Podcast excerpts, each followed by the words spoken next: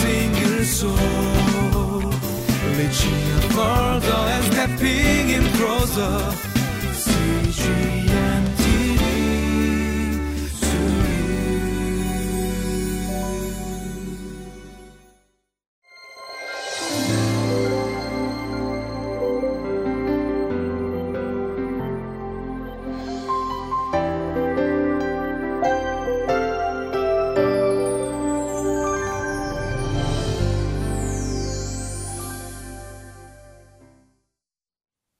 Hi, everybody. Welcome to Living Life. Today is Thursday, October 24th, and our devotion is Extending Dignity.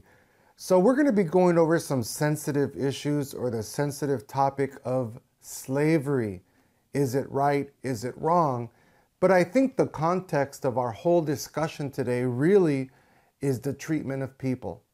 It's the treatment of other people, and more specifically, it's the treatment of the poor. How should we treat the poor among us? Even in the New Testament, in the teachings of Jesus Christ in the Gospels, he gave very precise instructions to his disciples on how they should treat the poor. We feed the poor, we take care of the poor, we bring healing to the poor, we extend to them great dignity and respect.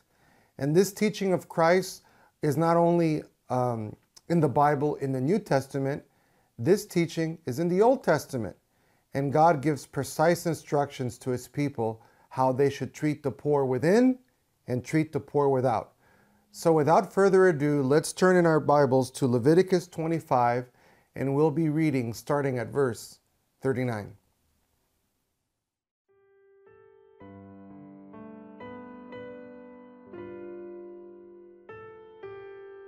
Leviticus chapter 25, verses 39 through 55. If any of your fellow Israelites become poor and sell themselves to you, do not make them work as slaves. They are to be treated as hired workers or temporary residents among you. They are to work for you until the year of Jubilee. Then they and their children are to be released, and they will go back to their own clans and to the property of their ancestors. Because the Israelites are my servants, whom I brought out of Egypt, they must not be sold as slaves. Do not rule over them ruthlessly, but fear your God. Your male and female slaves are to come from the nations around you. From them you may buy slaves. You may also buy some of the temporary residents living among you and members of their clans born in your country, and they will become your property. You can bequeath them to your children as inherited property and can make them slaves for life, but you must not rule over your fellow Israelites ruthlessly. If a foreigner residing among you becomes rich, and any of your fellow Israelites become poor and sell themselves to the foreigner or to a member of the foreigner's clan, they retain the right of redemption after they have sold themselves. One of their relatives may redeem them an uncle or a cousin or any blood relative in their clan may redeem them, or if they prosper, they may redeem themselves. They and their buyer are to count the time from the year they sold themselves up to the year of Jubilee. The price for their release is to be based on the rate paid to a hired worker for that number of years. If many years remain, they must pay for their redemption a larger share of the price paid for them. If only a few years remain, until the year of Jubilee, they are to compute that and pay for their redemption accordingly. They are to be treated as workers hired from year to year. You must see to it that those to whom they owe service do not rule over them ruthlessly. Even if someone is not redeemed in any of these ways, they and their children are to be released in the year of Jubilee. For the Israelites belong to me as servants. They are my servants whom I brought out of Egypt. I am the Lord your God. Today we're dealing with the sensitive subject of slavery. Is it right or is it wrong? What does God have to say? What does the Bible have to say about slavery? Well, let's start off at the beginning. Some people would say that slavery actually started in the Middle East. And the Bible is an ancient book and it deals with the life and culture in the Middle East. And there was slavery in the Middle East. I mean, the people of Israel were slaves in Egypt for 400 years. And slavery now, as we look back on history, is a dark stain. Even here in America, it's a dark stain on American history, the type of slavery that went on here. And it wasn't only, you know, people brought from Africa that were slaves. There were actually Europeans that came to America as indentured servants, whites. They came to this country. Someone would purchase their ticket to come to this country, but they would have to be indentured servants, almost like a slave. So as we read through Leviticus 25, God goes over precise instructions about the Jewish people and how they are to deal with slavery. Number one, they used to be slaves, and God set them free. So God made a standard, God laid down the law that they would never, ever be slaves again. Okay? And one of the things that happens in society, in any society, is sometimes people run into, you know, financial difficulties. And in those days, when you were poor or you didn't have enough money, you would sell yourself into slavery. Not forever, for five years, for 10 years, for 15 years, so you could pay off your debts and then you would be free again. So the standard that God made for the people of Israel is that that was not allowed for the Jewish people. The people of God were not allowed to sell themselves into slavery again.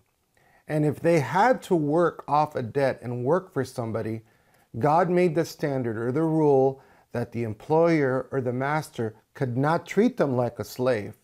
He had to treat them with respect and with dignity. He had to treat them like a hired worker. So the Jewish people were not allowed by God to enter into any kind of slavery arrangement.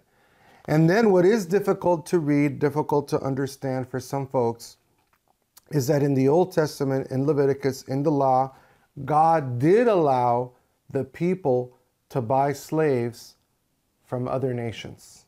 Okay? So some people would say, why didn't God outlaw this? Why didn't God tell them not to do it? You know, and the answer is that this was something that was very common in that culture.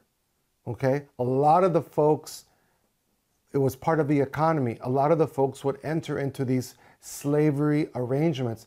But what God gave his people were the precise rules and instructions not to treat even the foreign slaves in a ruthless, in a mean, and brutal way, but to also extend to them dignity and respect. And uh, the most important thing in this chapter that's brought up is this thing called the year of Jubilee. So, if a Jewish person was poor and they had to pay off debts and they entered into this arrangement where they were a hired servant, almost like a slave, but not really, that on the 50th year, right, this would be the seven cycles of seven Sabbaths, the 49th, the 50th year, okay, that all so called slaves or hired workers would be set free, okay? Not only the hired workers, but the prisoners. And that all the land that was bought and sold and resold had to return to the original owners. So many theologians and Bible scholars believe that the reason this happened every 50 years, that everything returned to the original owner, all the debts were paid off, all the prisoners and slaves or hired workers were set free, was so that all the land could return to the original 12 tribes. Because what would happen over time is a cousin would sell it to a cousin, a cousin would sell it to the neighbor, a neighbor would sell it to a friend, a friend would sell it to a foreigner, and before you know it, the 12 tribes, the land of the 12 tribes, wouldn't even belong to anyone in the 12 tribes anymore. So God made this rule for all the land to go back to the original owners because God wanted to keep everything the same and preserve his covenant and preserve his legacy and preserve his people. And then the third thing I wanted to mention today is the spiritual application for you and me today is that our year of Jubilee is Jesus Christ. Our year of Jubilee is every day. Our year of Jubilee is right now that Jesus Christ has set us free from every debt, from every sin. If we have been a slave or addicted to something or distracted by something, that this right now is our year of Jubilee and Christ has set us free. Let's close.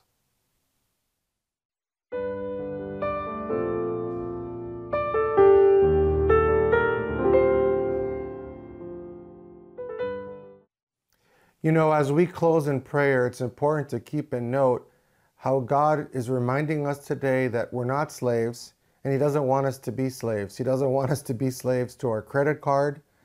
He doesn't want us to be slaves to our employer. And most importantly, God does not want us to be slaves to sin, to any kind of addiction. Okay? We are God's property. We belong to Him. We don't belong to anybody or anything else. And I know you're saying amen to that. Uh, so let's pray that these uh, principles would be real and that we, we would be aware of it and that we would walk in it. So let's pray together. Heavenly Father God, you purchased us uh, through the blood of the Lamb, and you pur- purchased us, Lord God, through the death of your Son, Jesus Christ. And Father God, today we acknowledge that you bought us uh, through this precious ransom of Christ's blood and we belong to you. We are your property. So, Father God, we rebuke any slavery. We reject any slavery. If we have been enslaved to a credit card or to a habit or to an addiction or to another person, we are your slaves, God. We are your servants. We are your friends. We are your children. And Father God, may we walk in that truth. May we walk in that freedom every day, starting right now. We pray. In Jesus' name, amen.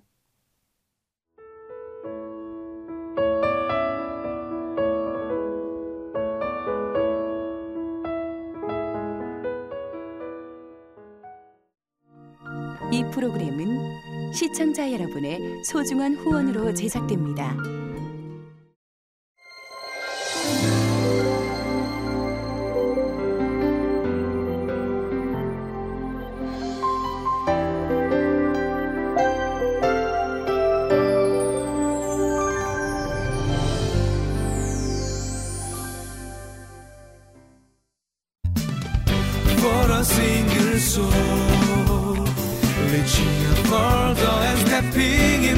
Further